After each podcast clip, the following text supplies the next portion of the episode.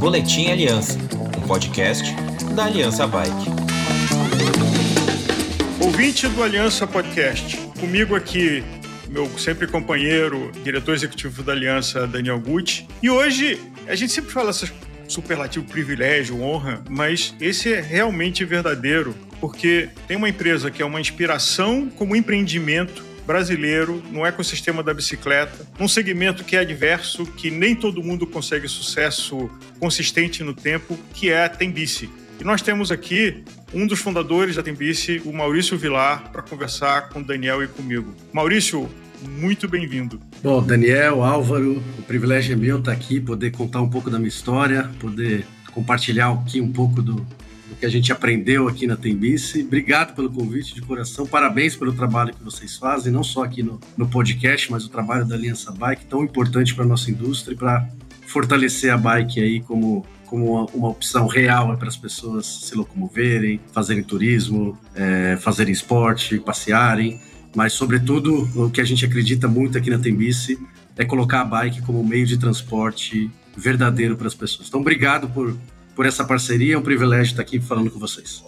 Mal, obrigado, bem-vindo. E eu queria fazer a primeira pergunta, mas bem introdutória para os nossos ouvintes, assim. Claro que todos conhecem as bicicletas compartilhadas, mas talvez nem todos conheçam a origem da Tembice. Então, a gente sabe, história linda do Pedalusp, eu queria que você contasse um pouco, bem brevemente, como nasce a Tembice, é, de onde, né, quem estava envolvido e como ela se transforma hoje na maior empresa de micromobilidade da América Latina. Legal. Vou tentar ser breve aqui. Se eu falar muito, me cortem.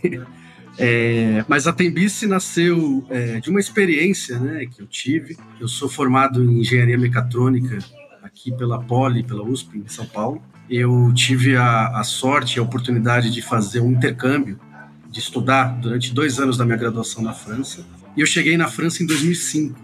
Se alguém pesquisar aí no, no Google, pela internet, 2005 é o ano que o Velib apareceu também. Então, o Velib, um, dos sistemas de bike compartilhada mais conhecidos e famosos do mundo, nasceu exatamente quando eu estava lá como estudante, é, vivendo na França. E para mim aquilo foi muito transformador. Eu era um sujeito aqui de classe média classe média alta de São Paulo, acostumado com a vida em São Paulo, achando que ficar no trânsito e pegar carro era uma coisa normal, fazia parte da minha vida, do meu dia a dia. Eu gastava mais de duas horas para ir e duas horas para voltar da universidade. Eu morava na zona norte de São Paulo, então era um longo trajeto ali de, de, de carro que eu fazia. E quando eu fui para a França, eu tive a oportunidade de conhecer um mundo diferente, né? de poder usar claro, transporte público mais eficiente, né, o, o transporte de forma geral mais eficiente, a cidade de forma geral mais eficiente, mas a bike como um, um elemento é, fundamental nessa, nessa eficiência. E eu experimentei isso por dois anos vivendo lá na França. E quando eu voltei para o Brasil, eu falei: não é possível, não é possível que os europeus, enfim, outros países conseguem ter um outro tipo de vivência de mobilidade na cidade e a gente não. Somos seres humanos iguais a eles, não tem nada diferente na gente, enfim, tem diferença na cidade, mas a gente pode transformar isso se a gente quiser. E essa foi a sementinha, então, do começo da Tembis.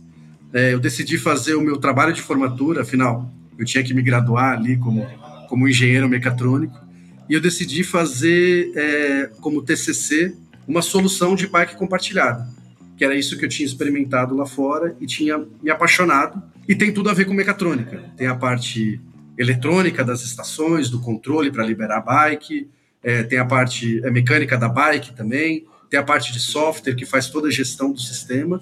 Então casou também ali, eu tive a sorte de ter um professor que, que aceitou o projeto e nos orientou, que é o professor Marcos Barreto, da Poli USP, que eu sempre agradeço e abriu minha visão também para o empreendedorismo, e possibilitou que a gente começasse a fazer né, o projeto. Tudo começou então como um TCC, depois eu levei isso é, é, para a prefeitura da cidade universitária. Eles adoraram o projeto, né? Foi uma grata surpresa. Eu achei que ia tomar um tapinha nas costas e falar: "Ah, legal, vai lá, menino, vai lá, vai lá trabalhar que acabou a faculdade". Pelo contrário, a USP é, mostrou, abriu as portas para a gente poder fazer um, um, um, projeto piloto real com bicicletas né, é, reais porque o TCC era algo de bancada, enfim. E aí a gente começou com quatro bicicletas e duas estações, o Pedalusp, que, que originou tudo isso. Hoje a gente tem diretos 1.300 funcionários no Tembis. Isso passando da parte Uau. administrativa, tecnologia, que eu citei há pouco, atendimento, operação, é, manutenção, logística.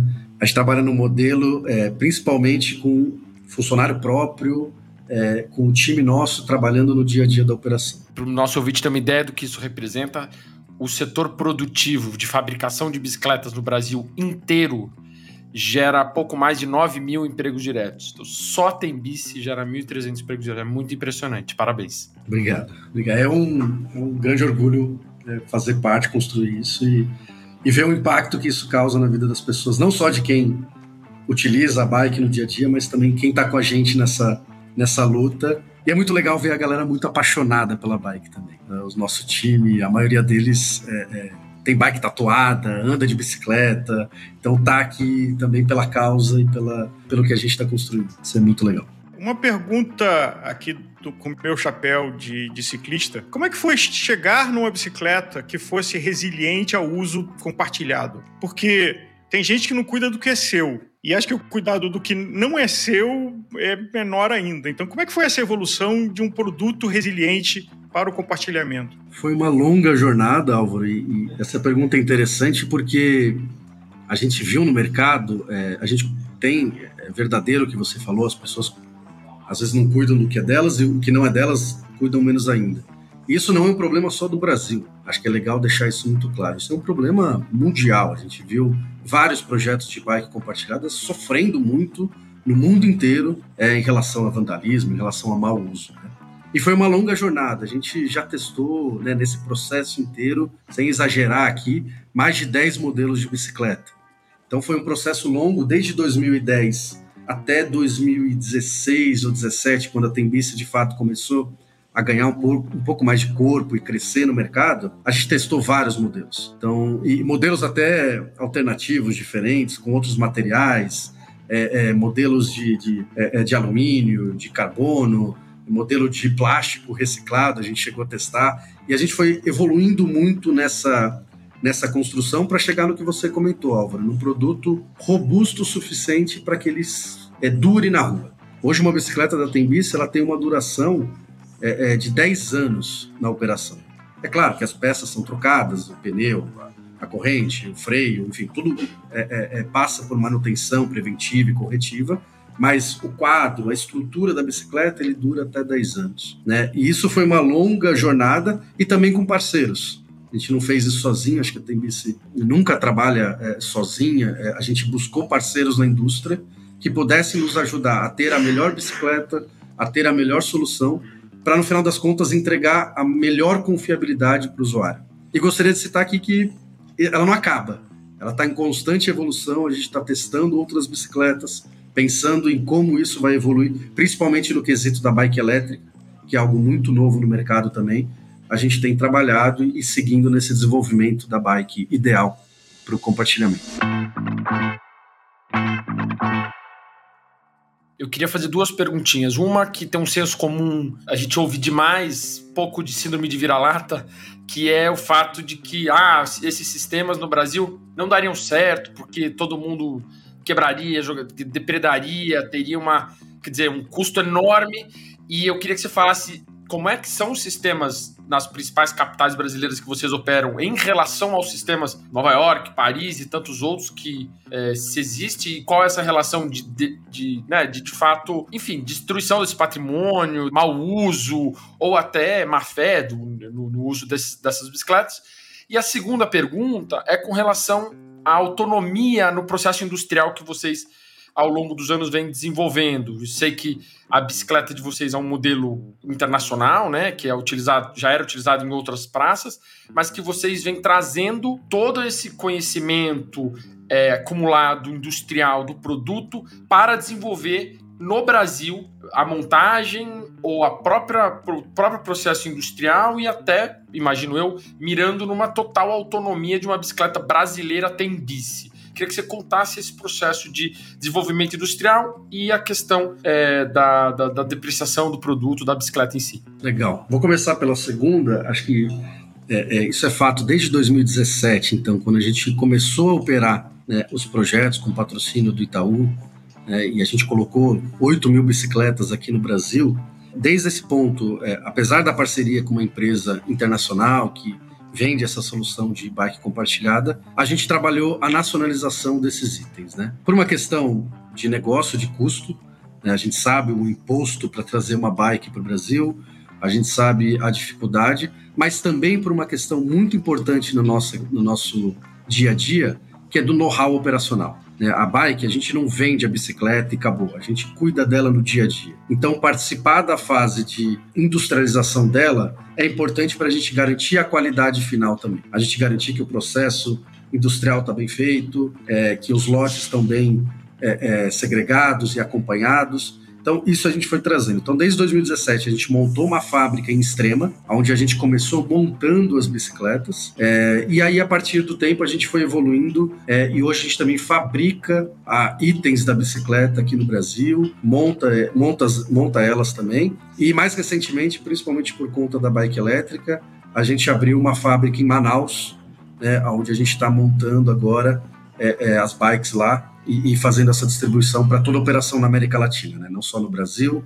mas também na Argentina, no Chile e na Colômbia, que a gente está operando, começou a operar esse ano também. É, então, isso é super importante, faz parte do, do, do, nosso dia a dia e a gente pretende continuar é, seguindo nessa linha, cada vez mais know-how dentro da Tembice, porque, de novo, isso ajuda na operação, ajuda a gente a ofertar a melhor qualidade para o usuário. Sobre depredação, roubo, é, vandalismo, mau uso, como eu citei agora há pouco, é, isso acontece no mundo inteiro, sempre aconteceu. Desde que eu vivi lá em Paris, é, tinha história de, pô, o Velib, muita, muitas bikes são roubadas, muita, muitas bikes acabam é, no, no Sena, no Rio.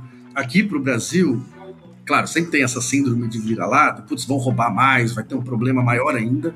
A gente sempre se, se preocupou muito com essa questão. Porque se ela não está controlada, o sistema acaba. Né? Se roubam 10, 15% da frota todos os meses, como aconteceu com vários sistemas né, pelo mundo, o sistema acaba. Se você tem que trocar toda a tua frota financeiramente não é viável e pior que isso, a, a bike não está ali disponível para o usuário, né? Então você tem o tempo para repor essa bicicleta, então cai na questão da confiabilidade. O usuário não acha a bicicleta na rua e a gente então se preocupou muito com isso. É, comparado com o mundo hoje, a gente investiu muita tecnologia na bicicleta, com GPS na bicicleta, com rastreamento, com um sistema que corta o motor da bike elétrica quando a gente é, de, é, identifica algum algum mau uso, alguma questão que possa ser um indício de roubo da bicicleta. A gente tem um time que trabalha 24 por 7, é, monitorando as bicicletas no sistema, é, entrando em contato com o usuário para ter certeza. Bom, é, por exemplo, o, Álvaro aqui pega a nossa bike todo dia do ponto A para o ponto B e ele gasta todo dia 20 minutos para fazer esse trajeto. E tem esse padrão. De repente, ele pegou a bike no ponto A, ou quer dizer, pegou numa estação completamente diferente e tá três horas com a bicicleta. Esse é um uso completamente é, é, não normal do Álvaro. Uhum. É claro que isso não é, é, é, A gente não olha isso por nome, por pessoa, isso é anonimizado, isso é, é, é tratado com toda a segurança em relação aos dados, mas isso gera um alerta para a gente dizendo: ó, essa viagem para o nosso time de operação, ó, essa viagem tem o risco de ser um roubo. Pô, vamos, vamos ligar para esse cliente, vamos entrar em contato, vamos ver se está tudo bem. Porque às vezes, é, de fato, o Álvaro foi passear, foi fazer um outra, foi esfriar a cabeça e fazer um, uma outra pedalada, faz parte, mas a gente monitora isso é, é, constantemente. E por consequência de todo esse trabalho que a gente fez, hoje eu posso dizer com muito orgulho que a gente é referência mundial em relação ao controle de roubo em bicicletas compartilhadas. A gente perde menos de meio por cento da nossa frota por mês. Caramba. É, e, os, e, os, dados que a gente tem é, é, relativos a, a, outros sistemas, como Nova York, Paris, Londres, é, esse número passa de 1% ao mês. Maurício, teve um momento de coragem de vocês que era quando existiam concorrentes sem estações, aonde o, o, custo de investimento de capital era uma fração de que operar com estações. Como é que foi você viver esse momento? Essas empresas hoje não estão mais aqui, de micromobilidade, de patinete, bicicleta, e vocês estão. Mas eu imagino que a pressão que vocês não viveram de alguém que estava lançando um negócio pedindo muito menos investimento e vocês pedindo muito mais. Foi, foram momentos é, conturbados, assim, várias noites sem dormir, várias reuniões, várias discussões dentro da Tembice é, e olhando muito para o mercado, porque além desse fato, Álvaro, de menos investimento, eles, essas empresas também prometiam um volume muito maior, né? Então, colocar muito mais bicicleta, vamos colocar 20, 30 mil bicicletas em São Paulo nos próximos meses. É, na, hoje a gente está com mais ou menos 5 mil bicicletas em operação em São Paulo, contando é, a, a, parceria com o iFood e a parceria do Itaú, mas na época a gente tinha menos de 3 mil bicicletas e ouvia os concorrentes, não, vão colocar 20 mil bicicletas, meu Deus do céu. Então teve muita discussão. A gente fez alguns testes, alguns pilotos também. É, a gente acho que nunca se achou dono da verdade. A gente sempre acreditou no modelo DOC, no modelo com estação. Eu vou explicar um pouco por quê, mas apesar disso, a gente, bom, não podemos vacilar, não podemos achar que só a gente está certo no mundo né? E depois isso é um erro estratégico. Então, a gente chegou a fazer alguns testes com patinete, dockless, e muito rápido a gente percebeu e confirmou que, não, vamos no dock mesmo, que tem uma fortaleza é, de mercado muito importante aqui. E aí eu acho que eu vou ser um pouco repetitivo, mas volta na, na questão da confiabilidade, né? Volta na questão de do usuário poder confiar que aquilo vai estar tá lá. Né? O modelo Dockless ele, ele vai na estratégia de eu vou ter um ativo barato, eu vou colocar um volume grande na rua, eu não vou, não vou nem dar no limite, né? Não estou falando que empresa A ou B pensou isso, mas no limite eu não vou dar nem manutenção. Se ela quebrar, ela é tão barata que é melhor eu jogar fora e, e, e, pegar uma outra, que do ponto de vista de sustentabilidade é horroroso. Uhum. É, a gente viu né, fotos de pilhas de bicicletas na China, enfim, tudo que aconteceu mas ela não entrega, no final, não, o, o, operador não consegue entregar a confiabilidade para o usuário. A bike quebra muito fácil, a bike é vandalizada, os, os índices de roubo passam de 10% ao mês, 15% ao mês. Então o operador fica, de novo, preocupado em fazer o básico e não consegue entregar um sistema. E um ponto que o mercado não percebeu isso, depois que a gente percebeu de fato que, que, que o DOC era, ia ser o vencedor, a gente tentou explicar isso muito para o mercado. Aqui eu estou falando também muito do, dos investidores que, que entraram, mergulharam do, do, dos fundos de, de, venture capital, que mergulharam a fundo é, no Dockless, e a gente falava, gente, não é essa a solução. E, e teve um ponto que pouca gente percebeu, mas o Dockless nasceu, na verdade, lá para 2005 também, na Alemanha. Esse é um fato pouco conhecido no mercado, mas tem um projeto que, se não me engano, existe até hoje, que chama Call a Bike, chama, chame a Bike, né? Call a Bike, que é operado pela Deutsche Bahn, pela empresa de, de trens da Alemanha. E é um modelo dockless que nasceu quase no mesmo ano do Velib, do modelo dock. E ele não funcionou, não escalou, por quê? taxa alta de roubo, difícil de, de ofertar qualidade. Esses mesmos erros que a gente viu acontecendo em escala com as outras empresas já tinham acontecido lá atrás com uma empresa alemã. Esse Cola Bike, ele sempre foi muito pequeno, muito restrito, as pessoas conseguiam hackear a bike, tirar a bike, enfim. Então ele também nunca se, nunca se é, é, fortaleceu e nunca escalou. E isso serviu é, muito para a gente de aprendizado. Então conhecer o mercado, saber que aquilo não ia dar certo também foi de olhar experiências que já tinham acontecido antes. E aí, enfim, depois a gente testar um pouquinho e ver que não ia dar certo mesmo, a gente entendeu que a solução é o oposto. A gente sempre apostou no oposto. É uma bike mais robusta, mais cara, com a estação, protegendo do roubo. Isso dificulta nosso crescimento, dificulta a velocidade com que a gente coloca a bike na rua. Mas quando a gente coloca um projeto na rua, ele tá ali para durar e tá ali para servir como meio de transporte de fato. Então acho que é, Acho que é por isso que a gente conseguiu sobreviver depois dessa, dessa turbulência toda no mercado. Mal, vale lembrar também do sistema das bicicletas brancas, as white bicycles em Amsterdã nos anos 70. Também era um sistema dockless. Não era institucional, era uma coisa dos movimentos de contracultura, mas eram bicicletas brancas disponibilizadas para a população. Quer dizer, da essência também estava ali. Claro, não escalou, era mais uma provocação, mas já era um dockless também. Exato. Não escalou, escalou, escalou num formato, né, com tecnologia, com é. estação ah, e sim, tudo mais. Sim, mas sim, com certeza. É a grande inspiração que, que começou. Eu queria te perguntar sobre, ainda nessa questão dock-dockless, tem um aspecto que para mim me chamou muita atenção das empresas que operavam com dockless e saíram do mercado aqui no Brasil, que era o fato delas não trabalharem a diversificação de fontes de recursos, ou seja, que a própria manutenção da operação dependia ou dos fundos de capital de risco, né, e tal, ou da bilhetagem. E, e muitas delas achavam que por um, enfim, por talvez um equívoco ou de repente elas foram criadas para não durarem, mas de que a bilhetagem sustentaria a operação. Então eu queria que você comentasse um pouco é, como isso amadureceu na Tembice e como vocês estrategicamente atuam com diversas fontes para manter essa operação e como, ao longo do tempo da série histórica da operação de vocês, a bilhetagem, a tarifa individual, vem representando dentro do, do quanto entra de recurso para a operação da Tembice? Excelente pergunta, Daniel. E acho que é, aqui, de fato, o Dockless ele, ele, ele foi muito só na,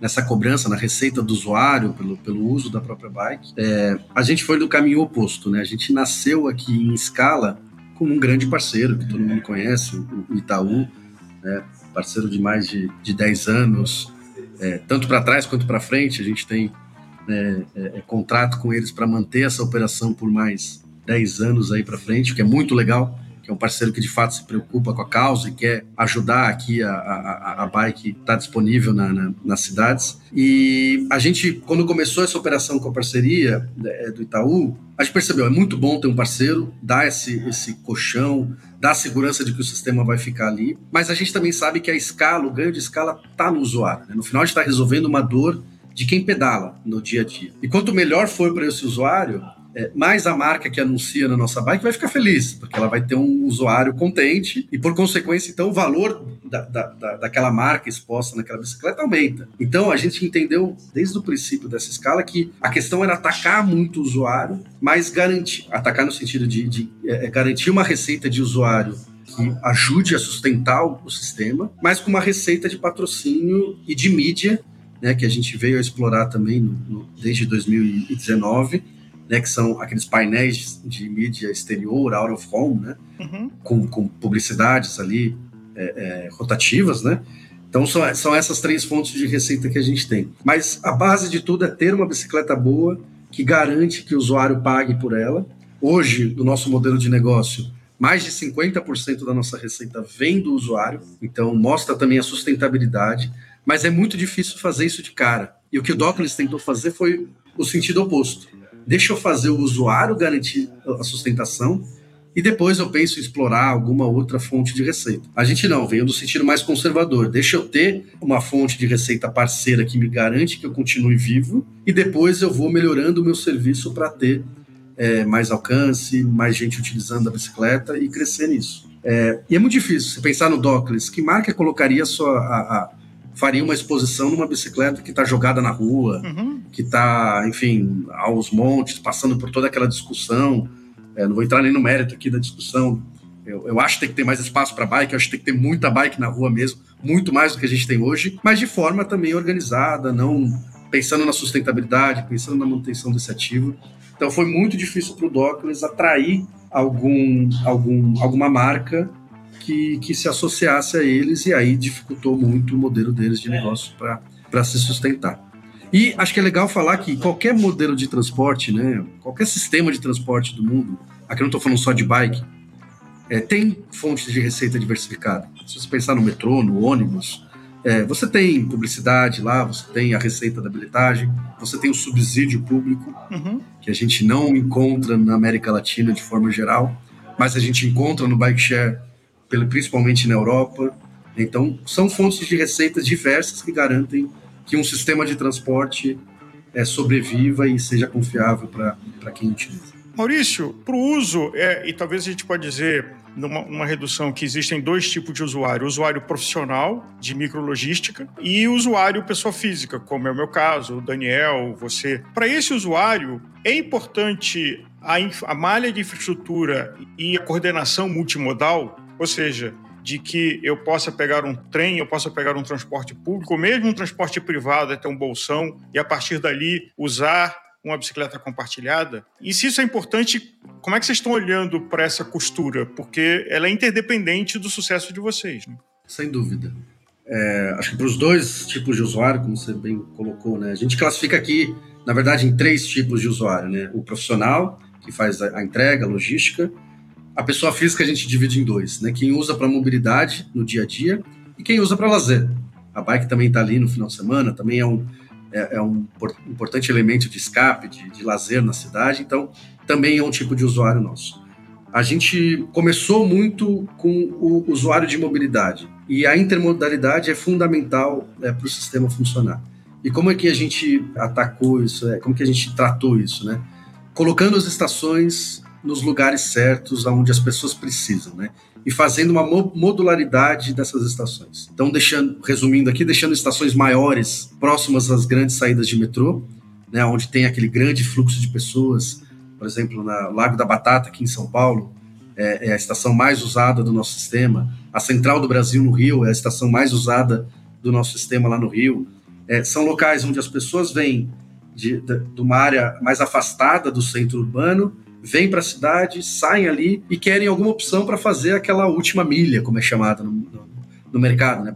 os últimos quilômetros ali para chegar no, no, destino final. Então, é, essas estações grandes nessas localidades, garantir disponibilidade, então garantir, além do, do, do volume ali que cabe na estação, os bolsões que a gente faz na nossa operação. Então, a Central do Brasil, por exemplo, amanhece com mais de 300 bicicletas é, disponíveis ali em um só ponto, onde muita gente chega e vai tem, tem dados muito interessantes, né? A maioria das pessoas que usam o nosso sistema, os nossos sistemas, elas não moram nas regiões das estações. Elas moram just, justamente em lugares afastados e usam, de fato, a, a, a bicicleta como um complemento de, é, de deslocamento para chegar no trabalho ou para se deslocar durante o dia naquela região onde ela trabalha, onde ela estuda. Isso, claro, varia de cidade para cidade, mas isso é uma regra geral. E as nossas estações mais usadas são as estações é, com intermodalidade. Então, isso já era muito importante para o usuário de mobilidade, que a gente chama aqui, e também é muito importante para o usuário profissional, que a gente sabe que também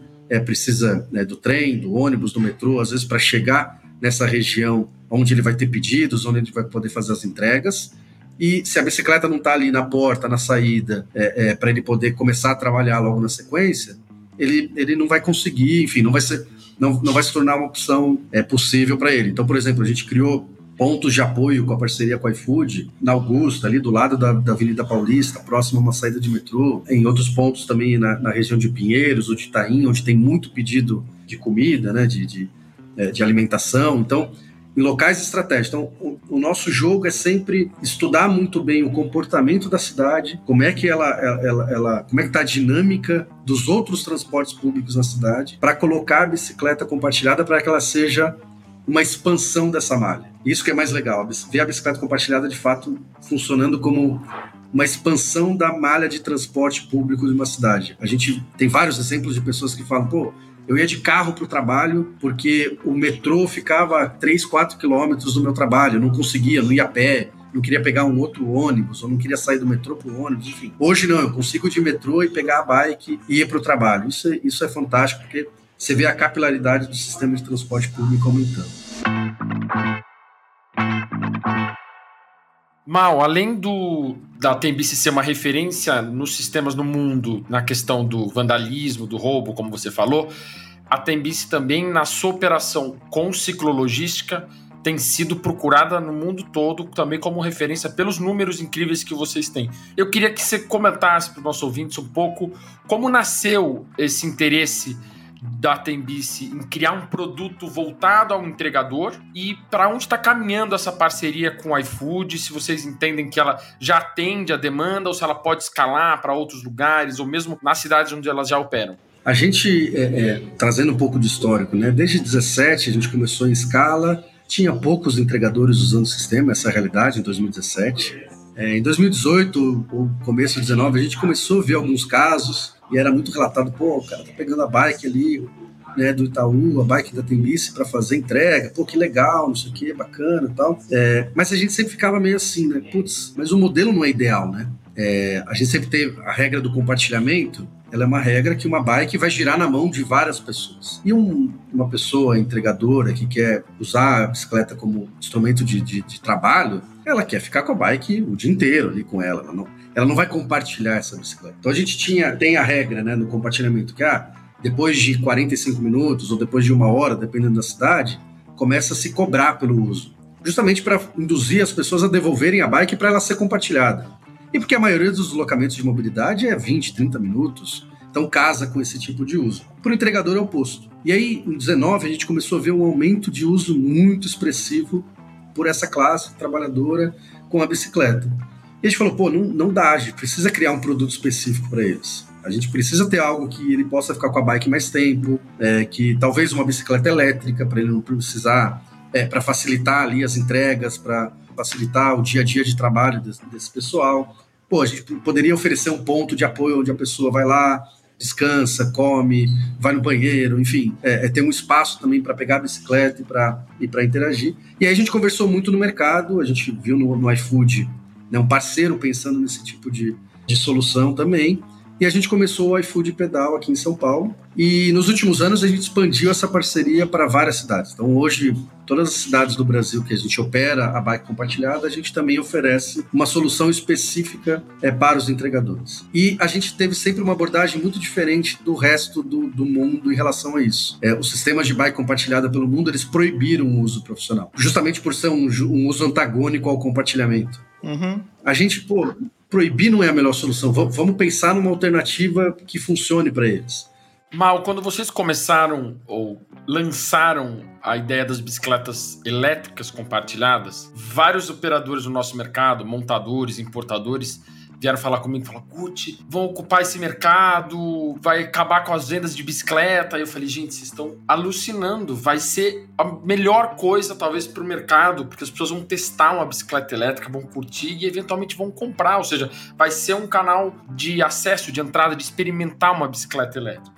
Eu queria te perguntar sobre as bikes elétricas, porque tem sido, pelo que a gente lê né, dos relatórios da Tembice, dos releases, tem sido a grande aposta né, de investimento, como está esse share já das bikes elétricas no sistema, Brasil e na América Latina, e para onde as bikes elétricas estão indo? Elas serão maioria nos sistemas? Ou como vocês pensam essa composição da acústica com elétrica na operação? Legal. É, hoje em dia elas não são maioria, então hoje em dia está na casa de 10 a 15% da nossa frota muito puxado pelo projeto da Colômbia, que tem metade da frota elétrica. Lá são 3 mil bicicletas, 1.500 elétricas e 1.500 convencionais. Mas a gente acredita no futuro muito na bike elétrica, sim, por alguns motivos. Primeiro, acho que no nosso DNA a gente acredita na bike. É importante deixar muito claro que a gente acredita na bike de pedal assistido. Continua sendo uma bicicleta, né, continua sendo um transporte ativo, mas a gente é, enxerga que facilitar esse transporte pode atrair um público maior.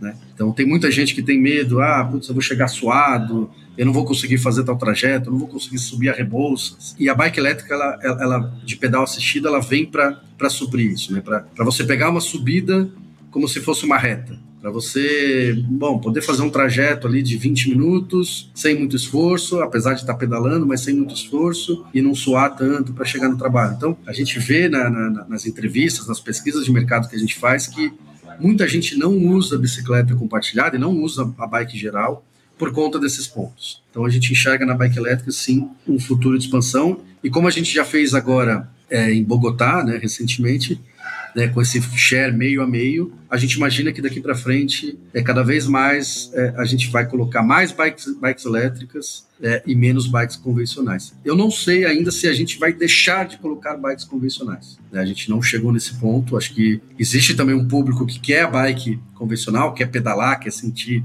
principalmente aquele público de lazer, né? ou às vezes mesmo quem usa de, de mobilidade, pô, eu quero pedalar, eu quero usar isso como né, um, um, momento também de, de, de, de esporte ali, de, de, de, saúde física e tal. Então, a gente ainda discute muito na Tembice, por hora, claro que a bike convencional continua sendo um elemento importante, que a gente tem feito expansões com ela, mas eu acredito que a, a bike elétrica, pedal assistido, vai ocupar cada vez mais espaço. E é isso está acontecendo no mercado é, como um todo. Né? Então, lá fora também, é, as operações com bike elétrica vêm crescendo, e acho que esse, de fato, é o futuro. Mal, eu queria pouco te tirar do, do chapéu da Tembice para você falar um pouco com. A gente tem ouvintes aqui de prefeituras. E eu entendo que vocês aí na Tembice devem ser muito procurados por prefeituras, por associações, falar, poxa, por que, que na minha cidade vocês não vêm para cá? Por que, que a Tembice não opera na minha cidade? Seja, um, seja uma capital, seja uma cidade média ou até cidades pequenas. E aí eu queria que uh, te perguntar para esse público, o que, que você tem a dizer do melhor caminho para iniciar esse processo não pela Tembice, por qualquer outro, outras operadoras, ou até de forma autônoma, não sei se isso é possível, mas que caminhos você daria para que as prefeituras e as associações locais possam vislumbrar e implementar um sistema de bicicletas compartilhadas nas suas cidades? É, acho que o, um dos caminhos, né, o caminho que me, me, me vem na cabeça, a gente discute muito aqui na, na Tembice conversa muito com as prefeituras, é, é de enxergar a bike compartilhada não só como um projeto isolado. Ela não pode ser, ah, quero ter uma bike compartilhada na minha cidade. Não, isso tem que fazer parte de algo maior. Então, o que se deseja é que a, o transporte ativo, o transporte sustentável seja mais utilizado na cidade? Pô, legal. Aí passa por infraestrutura cicloviária, passa por é, política de, de, de educação dos motoristas profissionais de trânsito na, na, cidade, passa por bicicletas compartilhadas, por local de estacionamento, talvez pensar na questão tributária para quem dá, para empresas que deem incentivos é, é, para quem pedala. Isso acontece muito lá fora, muito na Europa, e a gente vê quase nenhum caso aqui na, é, é na América Latina. Tem a questão financeira também. A gente tem uma divisão, né? Uma, é, diferentes fontes de receita. Então, mídia é, é uma fonte de receita, patrocínio é uma fonte de receita importante para a nossa operação, apesar de não ser a maior. Mas uma cidade de menor porte, normalmente ela tem um valor de mercado menor publicitário. Então, como também procurar outras formas de compor essa receita necessária para manter um sistema de, de buy compartilhado. Mal, você acha que o subsídio público direto no sistema é uma boa para o Brasil? Você enxerga isso? Eu sei de alguns sistemas, talvez não da Tembice, mas de algumas prefeituras que financiam 100% da operação, acaba sendo também tarifa zero para quem usa esses sistemas. Você acha que isso é, uma, é, é um caminho para o Brasil? Ou pensando em cidades pequenas e médias, onde a publicidade e o patrocínio é, dificilmente chegarão, né? É, acho que temos que ter o, o, a visão realista aqui. Acho que é difícil a gente não, não ver grandes exemplos acontecendo aqui. A gente tem um exemplo na Tembice, que é Buenos Aires. Então, Buenos Aires não é 100% subsidiado, é, é, mais uma parte do projeto é subsidiado pelo governo. Então, lá a gente tem o patrocínio, a gente tem a receita de usuário e a gente tem um subsídio do governo. E funciona. É, acho que é um caso de sucesso em relação a isso. A gente vê com muita dificuldade, a gente sabe da dificuldade da realidade brasileira, enfim, da realidade da América Latina em geral em relação à, à questão de verba pública das prefeituras. Mas eu acho que é um caminho a ser explorado. Né? Eu acho que é um caminho, de novo, se a prefeitura é, subsidia outros meios de transportes, né? É, o ônibus, o metrô, por que não subsidiar a bike que está trazendo Carro um benefício? Também Carro também. Carro é altamente subsidiado. Toda operação, toda oferta de infraestrutura é tudo subsidiado. Sem dúvida nenhuma. Ela está aí disposta para. Né, colocado pelo poder público para ser utilizada. Então, é, acho que essa discussão ampla ela tem que acontecer. É, eu imagino que alguns testes possam acontecer, mas aí eu sou um pouco ainda é, pessimista em relação à velocidade que isso pode avançar. Mal, tem um projeto de lei que inclui bicicletas compartilhadas dentro do hall de meios de transporte passíveis do Vale Transporte, de usar o Vale Transporte. E a gente na Aliança aposta muito nesse projeto. Ele é muito interessante porque inclui a bicicleta convencional para o trabalhador e a bicicleta compartilhada, dentro daquele limite que já está na lei do Vale Transporte dos 6% do salário e tal. Esse é um caminho, isso é algo que pode potencialmente popularizar muito a bicicleta compartilhada no Brasil todo, não? Sem dúvida. Acho que é um caminho para ser discutido. De novo, tem a realidade de o quanto isso pode de fato sair do papel. O acesso ao, ao montante ali do, do, do, Vale Transporte, ou pensar em subsídio direto, ou pensar em outras alternativas. Se uma cidade tiver uma rede cicloviária absurda, aqui estou falando relevante mesmo, a procura pela bike vai ser muito maior, e talvez não precise de um subsídio direto. Talvez um sistema compartilhado já se sustente porque vai ter muito mais gente usando. Então, quando a discussão vai para uma questão mais ampla e mais técnica, aí é imbatível. Aí eu posso, podemos fazer uma mesa aqui, conversar com qualquer outras é, entidades de outros sistemas de transporte, até 5 km, até 8, 8 km, ninguém vai bater a bicicleta. A bicicleta é mais eficiente, é mais barato para as pessoas, não polui, é sustentável, é saudável para as pessoas que pedalam. Assim, não, é, a gente vê na literatura, a Aliança Bike ajuda a divulgar isso, a gente vê as entidades mostrando isso. A bicicleta é matadora, é, é, é assim, não tem por que a gente não usar outro meio. E tem sempre aquela, aquelas demonstrações né, de que na cubagem de um ônibus, quantas bicicletas não cabem. Então, assim, é a eficiência do uso das vias públicas que são finitas. Tem um tamanho, quanto você consegue ficar construindo viaduto, ponte, é, experimento calçada, assim. E eu acho que a gente até já passou desse ponto. Mas, Maurício, orgulho em ser brasileiro do mesmo país que tem uma tembice com sócios com a cabeça com que você está representando a sua sociedade, de propósito, de objetividade, de pragmatismo, de disciplina de negócio. Espero que seja o primeiro de vários programas a gente acompanhar a evolução de vocês. Me vem aqui uma, uma palavra assim meio pouco criativa, né? Da USP para o mundo, mas é, a torcida fica. Muito obrigado.